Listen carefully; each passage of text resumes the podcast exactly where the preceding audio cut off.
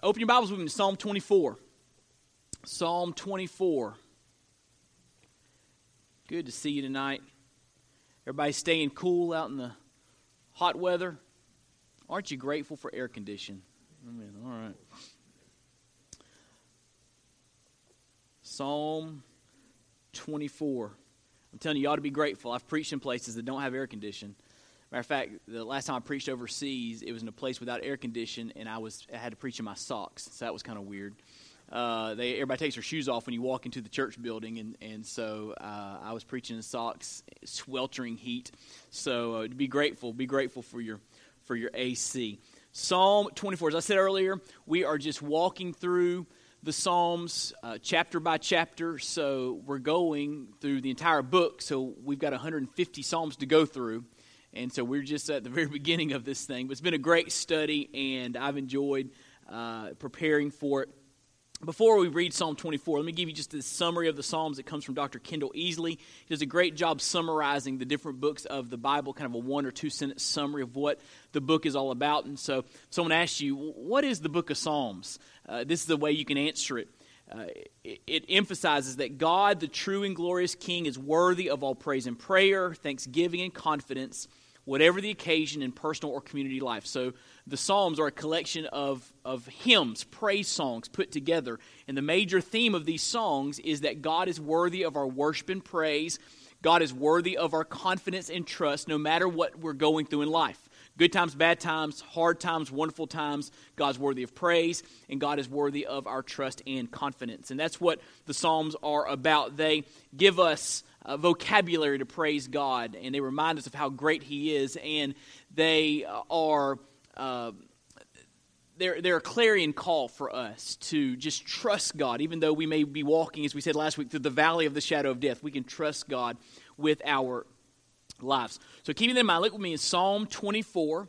Psalm 24, a psalm of David. We're going to read the entire thing. It's just 10 verses, so it won't take us long. The earth is the Lord's and the fullness thereof. Great verse. The world and those who dwell therein. For he has founded it upon the seas and established it upon the rivers. Who shall ascend the hill of the Lord? Who shall stand in his holy place? He who has clean hands and a pure heart, who does not lift up his soul to what is false and does not swear deceitfully. He will receive blessing from the Lord and righteousness from the God of his salvation. Such is the generation of those who seek him, who seek the face of the God of Jacob. I love that phrase, God of Jacob. We'll talk some more about that a little bit later. Selah. Lift up your heads, O gates, verse 7, and be lifted up, O ancient doors, that the King of glory may come in. Who is this King of glory? The Lord, strong and mighty, the Lord, mighty in battle. Lift up your heads, O gates, and lift them up, O ancient doors, that the King of glory may come in. Who is this King of glory? The Lord of hosts. He is the King of glory. Selah. Oh, there's a lot in this psalm, all right? Let's pray together and we'll, we'll jump right in. Father, we come to you in Jesus' name. We're grateful, Lord, for your goodness and grace and mercy and love. Grateful for this time together to uh, j- just gather and fellowship and study. Lord, I pray that you would help us by your Spirit to learn and to apply what we learn. And Lord, I pray that you use this time to give us a deeper hunger for your word. I pray that you would transform our lives. And God, that we, we may leave this place today knowing we have met with the living God. So, Lord, just have your way in our midst. We love you, we praise you, and it's in Jesus' name that we pray. Amen. Hey, real quick before uh, we get started, I uh, just want to remind you uh, who Lawson Harlow is. Lawson, raise your hand there. There's Lawson. Uh, we just voted on Lawson Sunday. He is our newest staff member. He's, a, he's our church planting intern. And so he's starting this week. That means that he's coming on board for a period of time uh, nine months, 12 months, something like that. And we are uh, training him. He's just involved in the week to week ministries here at the church as a staff member, and he's going through some comprehensive training to get ready to go out and plant a brand new church somewhere in the area. We don't know exactly where yet. We're thinking somewhere in DeSoto County.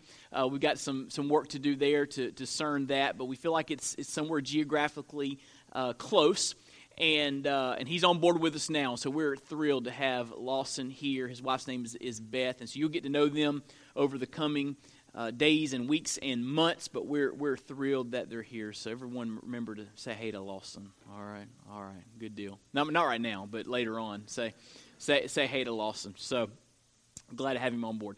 Notice I've titled this psalm The King of Glory, and that title comes from the fact that the phrase or the title King of Glory is found five times in the 24th psalm. If you look at it there, you see that this, this, this phrase King of Glory is used uh, five different times. And so that's obviously a major theme of this song. We are to focus our thoughts on the King of Glory. Now, uh, some of the psalms give us the historical background uh, that spurred the writing of a particular psalm. We don't have the historical background of this psalm. All we have is the fact that David wrote it.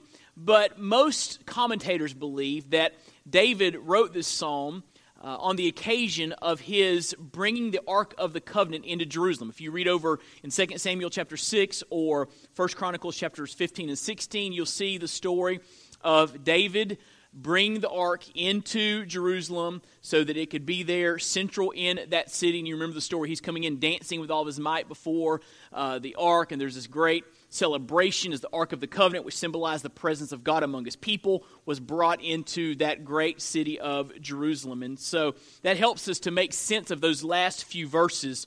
Lift up your heads, O gates. In other words, pay attention, O gates. Something important is about to happen. Be lifted up, O ancient doors, that the King of glory may come in. So, this ark is symbolizing the presence of God, and, and David is saying in poetic form, Hey, gates, pay attention. Doors, lift up, open up. The King of glory is coming in as the ark of the covenant comes into the city of Jerusalem. And so, that's probably the historical background that fits the writing of the psalm. But there's a lot more at play here. You know that the Holy Spirit inspired the writing of this psalm, and the Holy Spirit, as we'll see a little bit later, had much more in mind uh, as he uh, inspired David to write down these words and breathed through him as he wrote the 24th psalm. Now, just a little bit of um, music information for you folks that, that like music.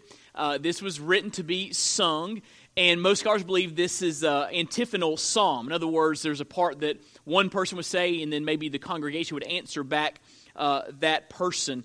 Uh, probably the people uh, open with verses 1 and 2, this statement, the earth is the Lord's, the fullness thereof. And perhaps a, a, singular person, a leader, would ask the questions in verse, verses 3, 8, and 10. So you have one person uh, saying uh, in verse 3, Who shall ascend the hill of the Lord? And the people would answer back together. And then one person would say, Who is this King of glory? And the people would answer back together. And then verse 10, Who is this King of glory? And the people would answer back, The Lord of hosts, He is the King of glory. So this is probably antiphonal praise, people going back and forth, probably uh, how it was meant to be written. Sort of like uh, churches used to do a lot of responsive reading back in the day. How many remember responsive reading? You'd have one person queue up and read, and the, the congregation would answer back together. This is probably responsive singing. Probably that's how this psalm is meant to be uh, uh, to be used in worship. And so it's really a beautiful psalm put together uh, just um, in, in, a very uh, poetic way. And so this psalm uh, poses and then answers two vital questions. And so I want to just focus in on the two major questions that this psalm asks, and then I want to answer those questions from the Word of God, from the psalm itself. And so here's the first vital question that this psalm asks Who is this King of glory? Who is this King of glory? So if the Ark of the Covenant represents the one true God, it represents His presence, who, who is God? Who's this God that we are worshiping? Who is this God that we are recognizing uh, his presence in our midst? Who is this God? Who is the King of glory? What is he like? Uh, who is the King of glory? Well, again, this psalm answers that question. And by the way, isn't that a question that our society is asking about God? Who is God? You know, if you say the word God in just a generic sense, there are all sorts of ideas about who God is and what the right religion is or what the right denomination is. And there are all these ideas and opinions about God. Uh, but the Bible gives us a definitive picture of who the one true God is. And so when we say God here in our midst, we're not just using the word God in a generic sense. We're talking about the God of the Bible. And we're going to see what the God of the Bible is like. First of all, He is the creator of everything. He's the creator of everything verses 8 and 10, who is this King of glory? He's the creator of everything. Look what it says in verse 2. Speaking of the earth, he has founded it upon the seas and established it upon the rivers. And so the Bible is clear that God has founded and established the earth, put it in its place, uh, crafted it just the way that he wants. I don't know if you've ever done much thinking about how, um, how unique earth is. When you look at the entire known universe, you look at the different galaxies and solar systems and planets, it really is remarkable how the earth has been formed specifically to support uh, human life. I mean, if it was just tilted a little bit more this way or this way on its axis, there's no way human life could be supported on this planet. But it's been crafted uh, by a grand designer for a special purpose. I came across this quote from Warren Wiersbe. He writes, of all the heavenly bodies created by the Lord, the earth is the one he has chosen to be his own special sphere of activity. Clarence Benson called the earth the theater of the universe. I like that. For on it, the Lord demonstrated his love in what Dorothy Sayers called the greatest drama ever staged. He chose a planet, a people, and a land. And there he sent his son to live, to minister, to die, to be raised from the dead, that lost sinners might be saved. So, this earth, this planet is a special place. It's where the drama of redemption unfolds. And God's the one that crafted this earth. He's the one that put it in its place and made it just like it is. And so, we uh, recognize that God is the creator of everything. And, and by the way, just to remind you of how incredible God's power is, He created it simply by speaking right? He spoke and the universe leapt into existence, right? And if you don't think that's powerful, again, I've said this before, you know, tomorrow at lunchtime say ham sandwich and see what happens. See if one appears on your table. It's probably not going to happen unless, you know, a loved one hears you say it and, and makes it for you, right? And, but God spoke and, and the universe leapt into uh, existence. He is the creator of everything. Amazing power. But not only is he the creator of everything, he's the owner of everything. Which we go back to verse 1. You might have wondered why I went to verse 2 first. But to understand uh, verse uh, 1, you need to understand verse 2. Because he's the creator of everything, he owns everything. Look what it says in verse 1. The earth is who? It's the Lord's. And notice there it's capital L, capital O, capital R, capital D, which means this is the divine covenant name of God. Sometimes pronounced Yahweh or Jehovah. It's the name that God revealed to Moses and to his people. It's the personal, relational name of God for his people. The earth is the Lord's and the fullness thereof, the world and those who dwell therein. And so not only did God make everything by virtue of the fact that he made everything, he, he owns it all. He's the creator, he's the owner of it all. There's a song that uh, I love. It's by Steven Curtis Chapman, and it's just called Yours. That's the name of the song, Yours. And the song is about the fact that everything is God's. It's, it's all yours, God. It's all yours. And, and, as we think about God creating everything, we know that God has a claim on everything. He is the owner of everything. Well, hey, by the way, that reminds us of our role as stewards, right? We don't, honestly, we don't really own anything. Anything we have is just something God's letting us hold on to for a while, right? We're, we're not owners, we're, we're stewards. God's the owner. The earth is the Lord's and the fullness thereof. So he's the creator of everything, he's the owner of everything. Third, he's the proper object of worship. He's the proper object of worship. Look what it says in verse 3. Who shall ascend the hill of the Lord? Who shall stand in his holy place? In other words, he's saying that, that, that people would go to the hill of the Lord uh, where the uh, temple would eventually be built by David's son Solomon, where the Ark of the Covenant would rest in the holy place in the midst of that temple structure.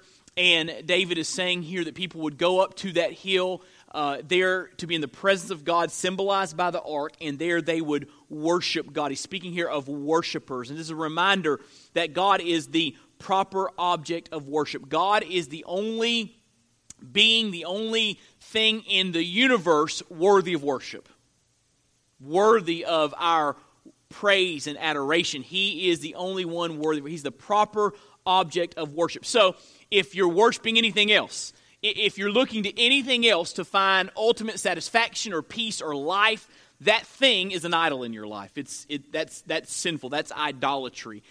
Because God is the proper object of worship. I had a great conversation with one of my kids today about how, how good things can become ultimate things, and good things, uh, if they're uh, uh out of proportion in your life, can become idols in your life. And we need to make sure that God is number one on our list. He is the proper object of worship. Here's the next thing about this King of glory. Who is he? He is mighty. Look what it says in verse 8. Who is this King of glory? The Lord strong and mighty, the Lord mighty in battle. David understood enemies. He, he, was always surrounded by enemies. I mean, through his entire from from from his early years uh, until he died, David was constantly uh, at war with somebody. You know, the Philistines, Absalom, his son, tried to overthrow his kingdom. Uh, he was always at war. And so David understood enemies, and he understood that God was the one that gave him ultimate victory over his enemies. So he calls him there the Lord strong and mighty, mighty in battle. He's speaking here of the omnipotence of the of the strength of God. He is mighty. And just kind of a reminder, uh, we use the word omnipotence when we speak of God. That means that God has all power. He has all power uh, at his disposal. Here's the next thing about this King of glory. He is the God of presence. Look, look in verse 9. Lift up your heads, O gates. Lift up, lift them up, O ancient doors, that the King of glory may come in. Again, the Ark of the Covenant, this piece of furniture, uh, furniture, furniture that I was trying to say furnishings and furniture at the same time, and it just came out furniture. Uh, but this piece of furniture uh, that the Lord told uh, the nation of Israel to build uh, symbolized the presence of God. It was this, this wooden box covered in gold with a mercy seat on top of that box. Inside the box was the Ten Commandments, which reminded them of the uh, moral law of God. The uh, staff of uh, Aaron was in there. There was some manna in there at one time. And this, this, this box is where God's glory, when it was in its proper place at the proper time, and they were worshiping in the proper way, God's glory, his manifest glory, the Bible calls it Shekinah glory, would come down and rest upon that box. So they could, they could see the manifest presence of God over that Ark of the Covenant. So this Ark symbolized the presence of God. That's why the Ark was such a big deal. Okay? Um, there's a lot more to the Ark than Indiana Jones finding it in a desert in, you know, Egypt fighting the Nazis. All right, that's that's Hollywood. That that's fiction. Um, you know, the, the, Ark of the Covenant symbolizes the presence of God. And if you remember, there's a story when uh, the Philistines sent the ark back. They, they had captured the ark in battle, but everyone started suffering this plague as long as they held onto the ark. So they said, We don't want the ark anymore. They send the ark back to Israel. And when they first began to try to transport the ark, uh, it was in the back of a, a, cart, and some oxen were pulling it. And the oxen stumbled, and, and the cart shifted, and the Ark of the Covenant began to shift, and one of the men traveling there named Uzzah reached out his hand to steady the ark, which seems like a reasonable thing to do. You know what happened? He was struck dead. Struck dead. That very you know why? Because God gave the people instructions how you are to move it. You put poles through the rings, and priests are to pick up the poles and carry the poles. You don't touch the ark. It symbolizes the presence of a holy God. That's what it symbolizes. So it's a big deal. So when this ark is, is coming into Jerusalem, they are rejoicing the fact that God is a God, listen to me, who desires presence among his people. And that's an astounding fact that this God who spoke and created the universe desires to be near to us. Isn't that, isn't that wonderful? The God who is transcendent is also immanent. He is, he is drawn near to us. So that's why those promises in Scripture are so precious to us who are believers in Jesus Christ. Promises like the Lord saying, I will never leave you nor forsake you. Or, or Jesus saying, I'm with you always, even into the end of the age. These, these promises of the presence of God. And, and what Psalm 24 is celebrating is this reality the, the King of glory, the omnipotent creator and owner of everything, wants to dwell among his people. And that's symbolized in the Ark of the Covenant. So he is the God of presence. I think sometimes we lose sight of how awesome a reality it is that God is present with us in our life. And we need to recapture that. By the way, it's the secret to living with no fear in your life. Uh, we talked about that last week in Psalm 23. The next, the next thing about this King of Glory, he is the God who reigns with his angelic army. He is the God who reigns with his angelic army. Look what it says in verse 10. Who is this King of glory? The Lord of hosts. The Lord of hosts. That's a military term. The Lord who reigns over an army. And no question, this is referring to the angelic army, uh, the, the angelic warriors that God reigns over and sends to do his bidding. And, you know, we, a lot of times we think of angels uh, the way they're portrayed in, you know, media or in movies or uh, books. And, and, we think of angels, these, you know, uh, cute little chubby children flying around with wings and, and uh, you know, kind of floating around on clouds. Uh, the Bible paints a very different picture. Angels in the Bible were fierce warriors um, that were on mission for the one true God. One of my favorite stories is found over in 2 Kings. Uh, Elisha uh, is really causing a foreign king a lot of trouble because every time this foreign king would try to attack Israel, Elisha would say, Hey, uh, this king's coming to attack you, be on guard. And he would give them the you know intelligence so they could defeat the king. And it was driving this king crazy. So this king Hazor says, Listen, I, I want to go and kill Elisha. So he sends his whole army to the city where Elisha was, and you have Elisha and his servant. They're not warriors; they're just a prophet and his and his assistant. And all of a sudden, here's this comes this huge army from a foreign invader, and the servants ringing. What are we going to do, Elisha? There's this big army coming to get us, right? We're surrounded. And Elisha prays. If you remember this, Elisha prays, Lord, open his eyes that he can see and he opens his eyes, and all of a sudden, this servant is, is allowed to see the spiritual realm. And everywhere, covering the mountains, are these, these mighty angels, uh, uh, warriors, and chariots of fire. And the servant says, Oh, okay. We're okay. We're okay. And so the Lord is the Lord of hosts. He has these, these angels, these angelic beings at his disposal, on his command that he sends to do his perfect bidding. And so he is the God who reigns with his angelic army.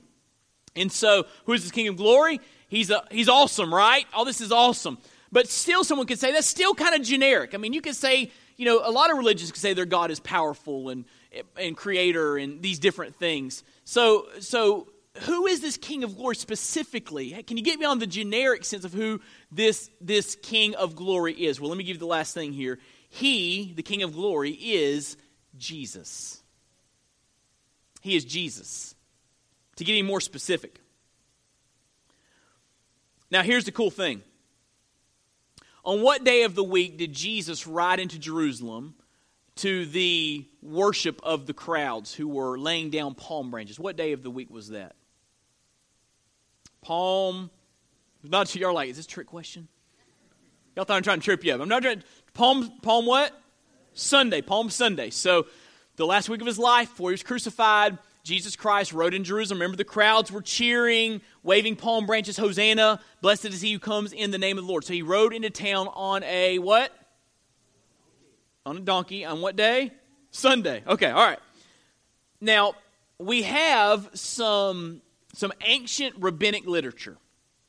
And uh, we have a record of the particular psalms they would use in worship on particular days. We even have a record of the songs they would sing on the week leading up to Passover, which that was the week when Jesus Christ rode into Jerusalem, right? And so here's the deal. This ancient rabbinic literature tells us that during Herod's temple era, this is Herod's temple that Jesus uh, was, was ministering around and in. During the uh, Herodic temple era, on Sunday, the Sunday before the, the Passover, the priests were singing, listen to this, Psalm 24. That interesting. So here's what happened on Palm Sunday. Jesus Christ was riding into the city, and the priests were singing this Lift up your heads, O gates, and be lifted up, O ancient doors, that the King of glory may come in. Who is this King of glory? The Lord strong and mighty, the Lord strong in battle, mighty in battle. Lift up your heads, O gates, and lift them up, O ancient doors, that the King of glory may come in. Who is this King of glory? The Lord of hosts. He is the King of glory. So while they were singing this song, the King of glory, Jesus Christ, God in human flesh, was coming into the city. How awesome is that? You think that's coincidence? No, God lined that up. I believe Psalm 24 is messianic. It speaks of Jesus Christ coming into his city. It has a, a, a, double meaning, if you will. It begins with the Ark of the Covenant, but is fulfilled perfectly in Jesus Christ, God on earth, coming into the city uh, to be among his people, eventually to die uh, for the sins of the world. And so, who is this King of glory? He is Jesus. So that's the first question. Who is King of Glory? We get the answers here in this psalm. But here's the second question. I'm going to answer this and we'll wrap up. Who shall ascend the hill of the Lord? Verse 3. Who shall ascend the hill of the Lord? That question is one of, of, of worth. It's like he's saying, you know, who's worthy to go up there and stand before God and worship? All right? Who, who, who can do that? And the answer is we get this from putting all the evidence together true worshipers. Who does God want in his presence worshiping him? True worshipers. wait, what do you mean by true worshipers? Well, I'm glad you asked. Psalm 24 gives us characteristics of true worshipers. The kind of people God is looking for to come and worship and be in his presence. Everybody with me? All right, so who may ascend the hill of the Lord? Who, who does God want to be in his presence to worship him? True worship. Here, here's some characteristics of true worshipers. True worshipers, transformed lives show up in their behavior. A true worshiper, their transformed lives shows up in their behavior. In other words, they worship not just in word, but their lives line up with what's coming from their lips. That's pretty important, isn't it? Their lives line up with what's coming from their lips. So, where are you getting this from? Look what it says in verse 4 Who shall ascend the hill of the Lord? Who shall stand in his, in his holy place? He who has clean hands and a pure heart. Clean hands. This, the, the hands are uh, metaphorical for what we do, the, the, the acts we carry out, the things we do, the way that we live, if you will. And so, God wants true worshipers, people whose lives, what they do with their hands, lines up with their lips, what they are saying about uh, the Lord. Second characteristic of true worshipers true worshipers' hearts line up with their external praise. Their hearts line up with their external praise. Look at verse 4. The question, Who shall ascend the hill of the Lord? The answer, He who has clean hands and a pure heart. A true worshiper is someone that has a pure heart. Now, let me tell you what God thinks about folks that say one thing with their lips while their heart is, is not in love with Him. Over in the book of Isaiah, it says several times, these people, they honor me with their lips, but not with their hearts. Their, he says in Isaiah, their hearts are far from me. And God is offended by those that would, listen to this, that would go through the, the religiosity of worship, go through the motions of, of religious services while their hearts were far from Him. That offends God. God doesn't like people to come to Him saying one thing with their lips while their hearts are just not in love with Him. He wants our hearts to be pure to line up with what is coming from our lips. So, for example, you know, we sing these great hymns of the faith. Do we really mean them? Sometimes, if, if, if we sang what was really in our hearts, instead of saying, you know, I surrender all, we might be saying, I surrender some. right? Do we really mean what we're singing? Do we, do, are, are we just going through the motions of religiosity?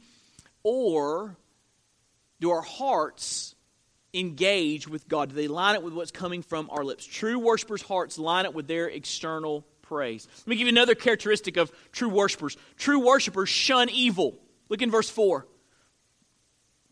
Who can ascend the hill of the Lord? He who has clean hands and a pure heart. He does not lift up his soul to what is false, does not swear deceitfully. And so a true worshiper does not want to be entangled with the, with the evil in the world and wants to shun evil, doesn't want to be involved in deceit, doesn't want to be involved in what's false, doesn't want to be around uh, people that are deceitful. They, they want to steer clear of that. True worshipers are those that shun evil.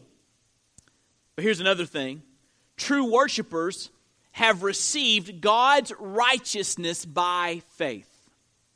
True worshipers have received God's righteousness by faith. Now, here's the problem with the answer to the question, Who shall ascend the hill of the Lord? If you just read verse 4, you start thinking, Uh oh, who measures up to that? Right? I mean, if, if God is looking for true worshipers, and true worshipers are those who have clean hands and a pure heart, well, we all fall short at some level, don't we? You ever had dirty hands before?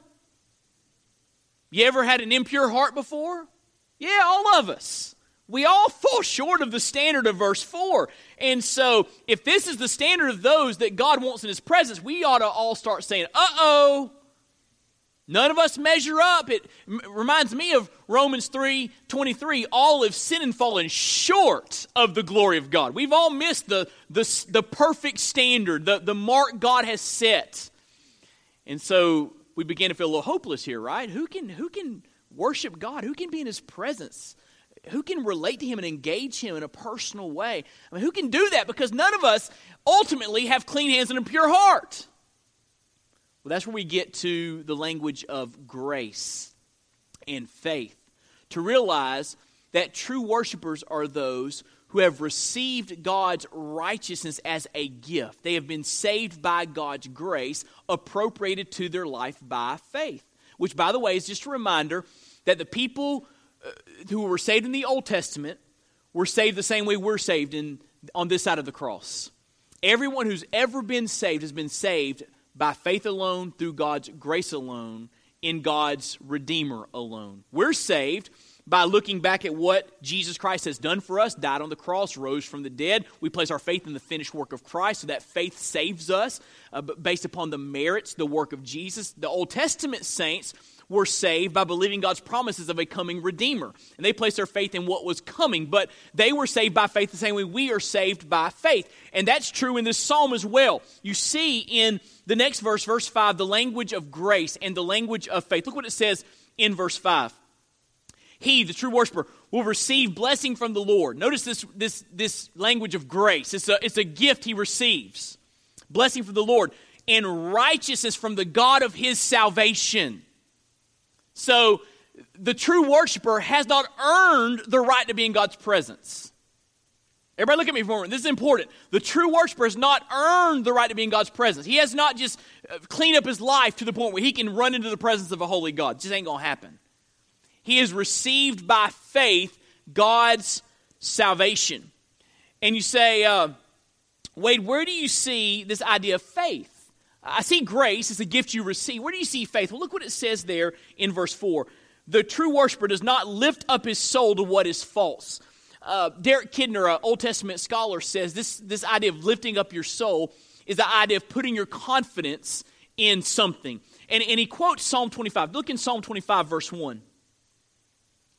Again, David, the next psalm. To you, O Lord, I lift up my soul. And here's the parallel statement Oh my God, in you I trust. So, this idea of lifting up your soul is trusting in God. And to lift up your soul to another is, is idolatry, but to lift up your soul to God is faith. God, I trust in you. I place my faith in you.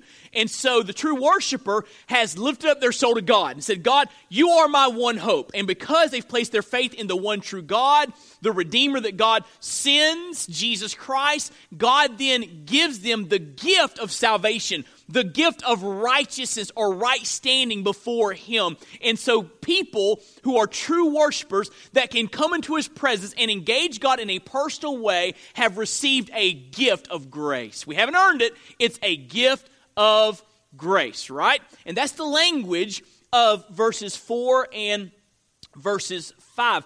And just to drive the point home, look what it says in verse 6. Such is the generation of those who seek Him who seek the face of the God of Jacob.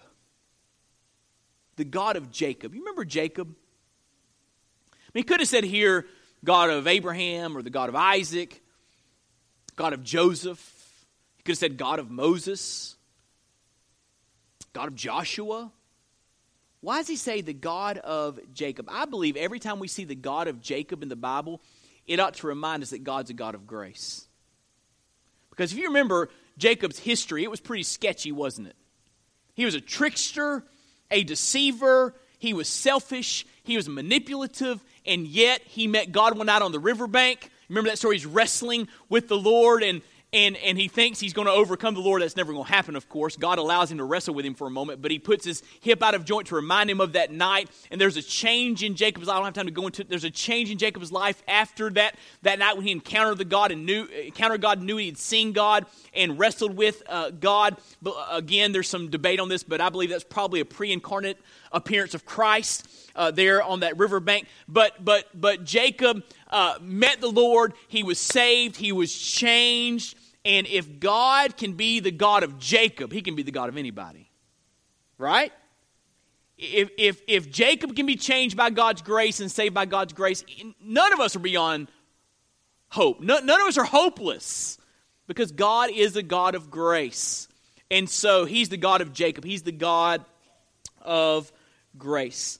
So who shall ascend the hill of the Lord? True worshipers. And true worshipers have received God's righteousness by faith. Don't read verse 4 and think that you earn your way into God's presence.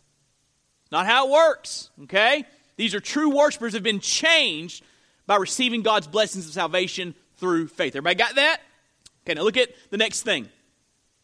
Well, let me read this from Charles Spurgeon first because it's too good not to read. Who is he that can gaze upon the Holy One who, and can abide in the blaze of his glory? Certainly none may venture to commune with God upon the footing of the law.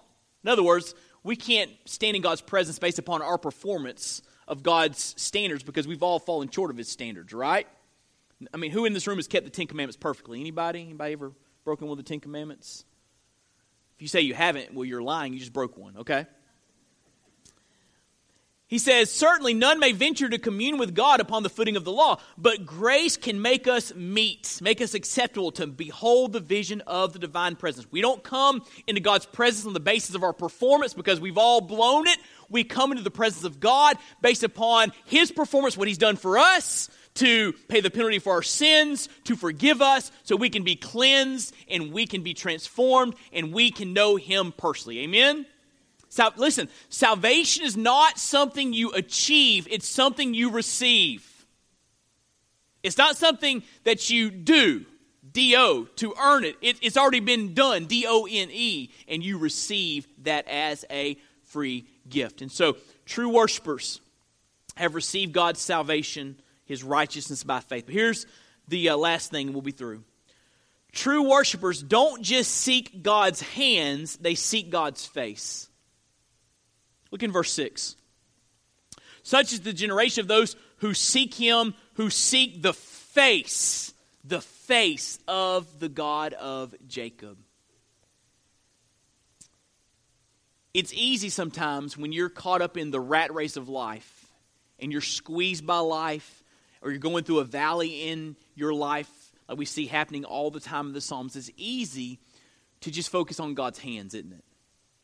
God, help me here, help me there, provide for me here, provide for me there, um, bless me with this, bless me with that. And, and it's very easy to find ourselves always just seeking God's hands, the next blessing for our life. But David says, true worshipers are those that seek his face. Not only do they want to receive God's gifts, they want more of God.